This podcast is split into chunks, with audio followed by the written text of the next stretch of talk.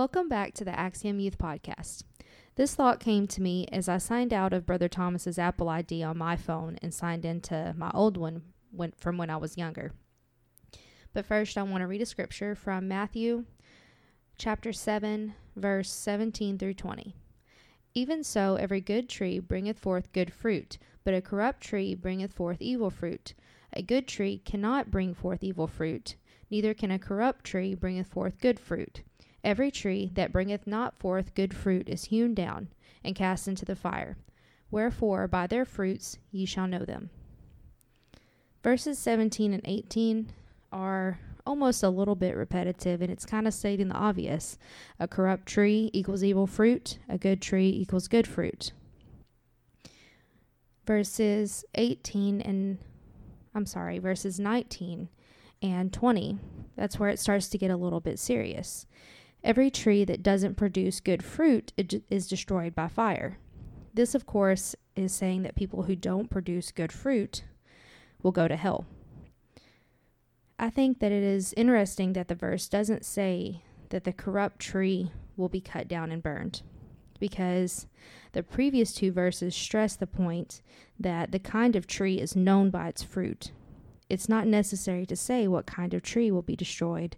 You can look at a tree and use your judgment and bias to try and distinguish a good tree from a corrupt one.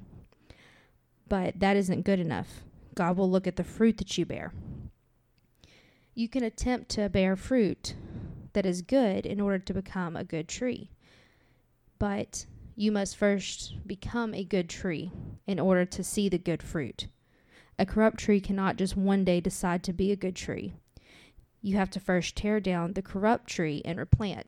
I've I've been doing some planting here late here lately, and I'll buy the plants from Lowe's or Home Depot, and I'll take this plant home, and it's in this cheaply made plastic container that will not ho- be able to house it forever.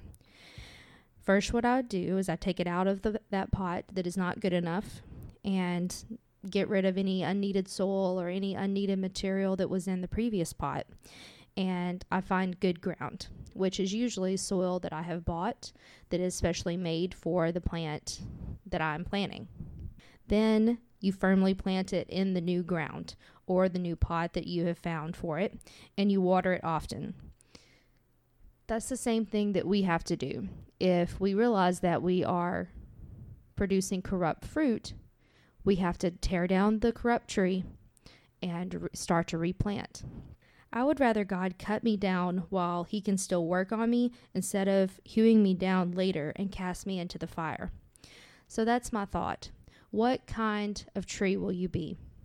So as I was signing out of my or out of Thomas's Apple ID and into my old one, I was looking at all the different types of music that I had from whenever I was younger.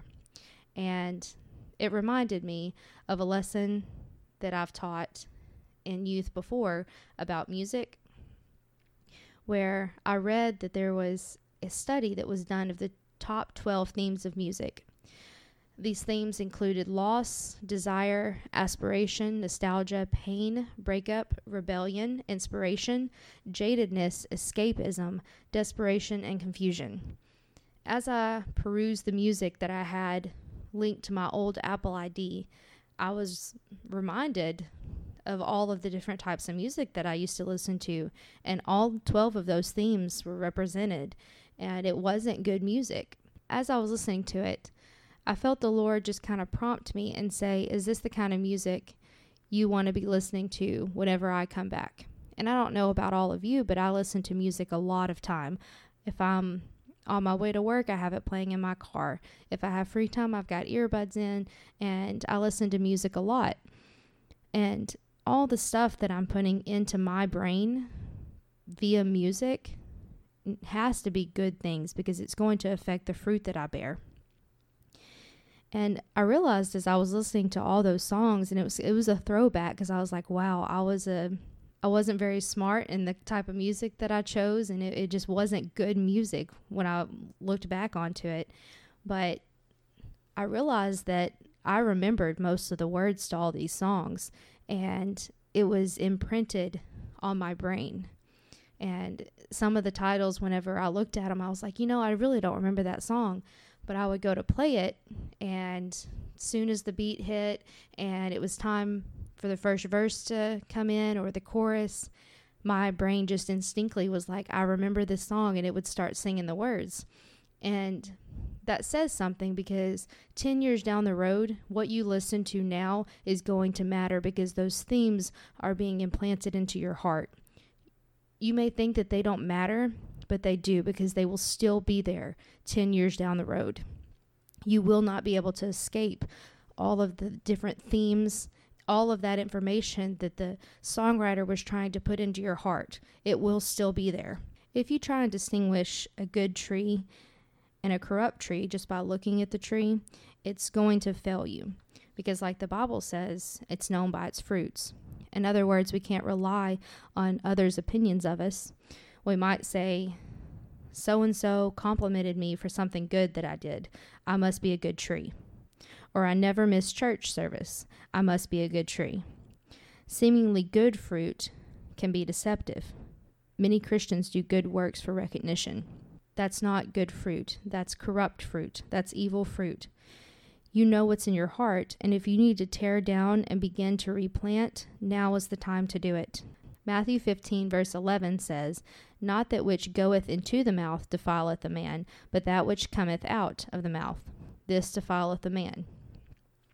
So maybe not necessarily the listening of the music going into your your ears and that might not be what defiles you, but it's putting it into your heart. And that result will come out of your heart, and that's what defiles you. This doesn't only apply to music.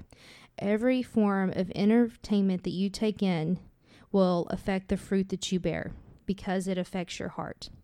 If you binge watch Netflix, Hulu, Disney Plus, all of that will begin to affect how you look at life and how you spend your free time, obviously, but it will ref- directly affect your relationship with the Lord.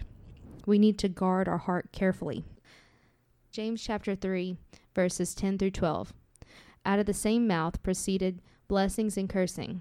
My brethren, these things ought not so to be. Doth a fountain send forth at the same place sweet water and bitter? can the fig tree, my brethren, bear olive berries? Either a vine, figs, so can no fountain both yield salt water and fresh. The Bible teaches us throughout its entirety that we cannot have good and evil living within us. We cannot bear good fruits and evil fruits. It's either one or the other. We cannot serve God and mammon. We have to make a choice. And in now in these days, we for sure have to make a choice to stand for God. Put away your old self, as Romans chapter 6, verse 6 says. Be sure to do your word before world. Romans says, knowing this, that our old man is crucified with him, that the body of sin might be destroyed, that henceforth we should not serve sin. So, if you were a corrupt tree, and you realize that it's time to replant. It's time to chop down some things in my life and I need to replant so that I can become a good tree and begin to produce good fruit. You have to put away that old man, like Romans says, and crucify him because otherwise sin will destroy you. And if you don't want to serve sin, which I don't think any one of us does, we have to desire to put away the things of this world.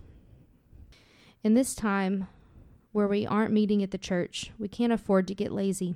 We can't spend our free time binging the things that I said before, like Netflix and Hulu, plus never pick up our Bible, then expect to come back to church and be as close to God as you were before. This time is like a test.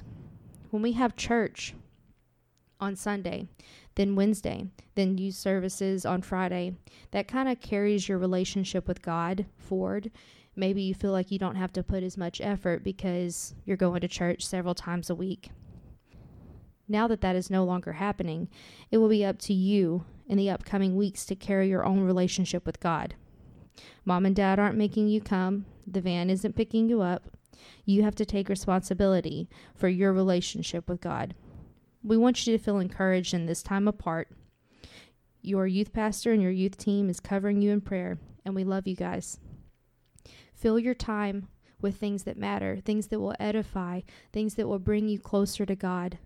Put away all the music, all of the things that may be pulling you away from God, and spend some time in prayer, spend some time in Bible reading. Of course, we know that you guys aren't going to spend 24 7 reading the Bible, learning your Bible quizzing verses, and doing your word before world. But there should be a time every day where you set aside and say, I'm going to spend this time with God. I'm going to be intentional because I'm not getting fed by going to a church building. I have to be responsible for myself. Thank you guys for tuning in. This has been Axiom Youth Podcast.